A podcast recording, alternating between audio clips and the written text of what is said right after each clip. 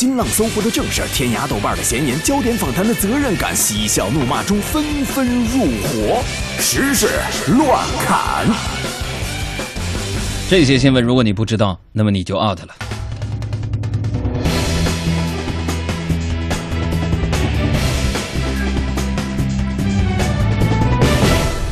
昨天，北京市政协委员张志明提议说，为了减少女性被性骚扰的可能，建议在早晚高峰，在北京设立女性的专用车厢。女性车厢呢，可以设在首尾两端，刷成粉红色。女性以及小学以下的儿童可以使用。小爱，对于这个观点你怎么看？我非常非常的赞成。啊耶！对，因为你要想啊，我们经常会在这个，就是比如说自己身边朋友都会出现是这样的情况，因为早晚高峰人、人一挤，对，然后呢就会有一些不法之徒有机可乘。什么什么有机可乘？你说的详细点。就是比如说那个装作好像是因为挤，然后靠近你，然后抱一抱你啊，摸一摸你啊，我觉得这种特别的不耻。是，当然我也提醒女性朋友啊，嗯，夏天别穿那么少。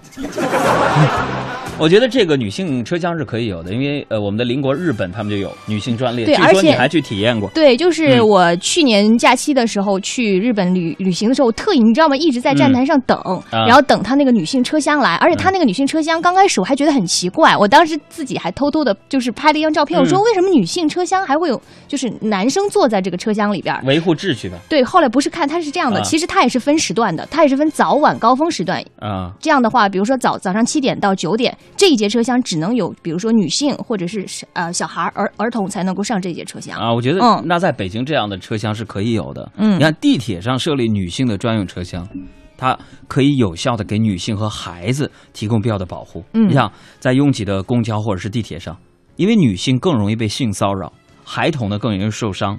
那地铁上如果是有女性专用车厢，可以有效的规避这些现象，也让他们幸福而有尊严的享受城市的生活，对吧？嗯。但是有个必要的前提需要考虑一下，是什么？那就是早晚高峰能不能挤上车呢？同样说交通，北京市交通委主任就说了，说二零一四年呢，北京市平均交通的拥堵主指数是五点五，呃，这怎么解释呢？那么一四年呢和一三年呢，他们的水平是持平的，嗯，也就是说这几年来呢，交通拥堵指数首次没有上升。呃，但是不是因为指数就到头了啊？再来说说国足。嗯，北京时间昨天下午的这个六点半，二零一五澳大利亚亚洲杯的这个四分之一决赛在布里斯班的体育场展开了争夺。中国队呢是零比二负于东道主澳大利亚队，遗憾的告别了亚洲杯。哎，看完比赛啊，我很想激动的说一些话。嗯啊，呃，就变成了这一句。嗯，虽然呢，国足是输了比赛。呃，但是他赢了之前的比赛 啊，你更何况你看，除去二零零七年一场友谊赛零比二不敌澳大利亚，国足已经二十九年没有在正式比赛当中输给澳大利亚队了。嗯，这就像人生啊，有时候就这样，不要求你赢，只希望你能拼。另外，咱们遇到澳大利亚队保准输，这也是有原因的。怎么呢？比如说，咱把那澳大利亚你倒过来念，呀，力大啊。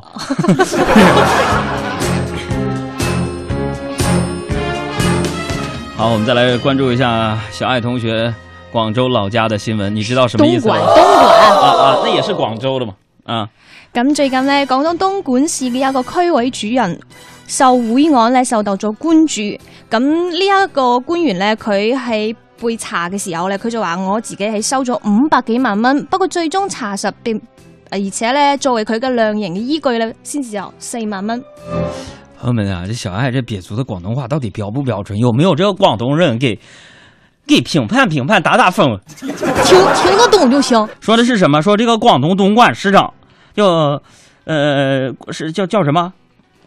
东莞市长安镇的一个这个社区居委会主任啊，主任啊，不是市长啊啊。这个主任啊说受贿案引发了关注啊。这个贪官呢自己说啊自己受贿五百多万元。最终查实并作为量刑依据的才四万块钱，但是跟法官说有五百多万，四百九十多万就没了。我这个亲娘四舅老爷呀，跟法官说我贪污了四百九十多万，将近五百万。嗯，完一查实就四万多。嗯，哎，什么时候货币贬值速度这么快了？总是不可想象啊！再来说说重庆啊，嗯，近日呢，重庆市的环保局就表示说了，呃，说这个呃烟熏腊肉产生了大量烟尘和粉尘，严重污染大气环境。呃，之前我们报道过这条新闻，但是呢又出来了，嗯，说对广大市民呢健康造成了危害，确实是因为烟熏腊肉产生的。于是呢，为了治理雾霾，重庆主城区叫停了烟熏腊肉和柴火鸡。之前是有专家呢预就是推测说嗯这个雾霾的主要原因是这个烟熏腊肉，结果现在真的出动这个措施了，说不准有这个腊肉烟熏了。这个治理雾霾，没有谁是旁观者，我们每个人都是参与者，对吧？嗯，但是有问题就在于什么？就是这个烟熏腊肉本来就是传统，已经有上千年，那那时候有雾霾吗？那如今烟熏腊肉又为重庆的雾霾贡献了多少？重庆治雾霾啊，为什么要从他入手呢？啊，这个叫停烟熏腊肉、制止露天焚烧，我们有关部门改善空气质量的决心，我是要叫好的。但是和工业污染相比，烟熏腊肉究竟会产生多少烟尘和粉尘？环境治理不能头痛医头，脚痛医脚，大气改善不可以行政命令式的一刀切，是吗？这毕竟漂浮的雾霾不是百姓餐桌上的腊肉味儿，它还是一股这这这烟袋油子的味儿啊。再来说一个呃县直级的新闻，裸考。前天中南大学二零一四级新生的一堂这个考试哈，出现了一个非常有趣的现象，一千四百多名学生参与了这个无人监考试点儿。怎么说呢？就是考场里边没有老师，只有这个监控摄像头在左右的摇摆。那这个考试进行之后呢，有考生就表示说，这个考场里啊没有老师走动，干扰因素少了很多，感觉考起来轻松多了。那么他们这个举动，我觉得成功的将这个想作弊的学生和监考老师的矛盾转化为了想作弊的学生和不配合他作弊的学生之间的矛盾。没听懂，没听懂，你会听重播吧？啊！另外，我个人觉得，比如说我上学那会儿，我就觉得，呃，他虽然没有老师这个监考了，但是摄像头密密麻麻的排的挺严重的，嗯，我觉得没劲。怎么呢？因为对于我来说，可能会有点失望，就毕竟和电脑对战没有和真人对战好玩啊。说到考试，我们再来说起替考的事件。昨天呢，一份处分决定在网上引起了热议。嗯，这个事情呢发生在广西，广西医科大学一个二零一一级的男生黄某男扮女装。代替比他小一级的一个女生哈去参加基础化学的考试，结果呢被监考老师发现了，随后这两个人呢都被开除了学啊。这种是必须得开除。虽然我上学的时候也做过弊，但是你这太侮辱监考老师智商了。我想说一句，嗯，你这是什么素质啊？我们道义有道，知道不？这也告诉我们一个严肃的事实啊，什么呀？就是部分粗制滥造的古装剧，随便就能男扮女装、瞒天过海成功的情节，危害性太大了。你入戏太深了，少年。每每入戏太深，一步一步颠倒众生，假假真真付出岁月青春，那情谊你可得到几分？花花舞台多缤纷，走着走着岁月无痕。浮浮沉沉，爱恨回荡歌声，惹得你忘了现实的真。也许千帆过了还在等，也许笑眼泪光盼到那个人，也许动了我的情，乱了你的心。蓦然回首，是谁的人生？也许透落了一身风尘，也许不到白头，热情不会冷，也许幻化了乾坤，迎来了掌声，歌声悠悠流过梦一样人生。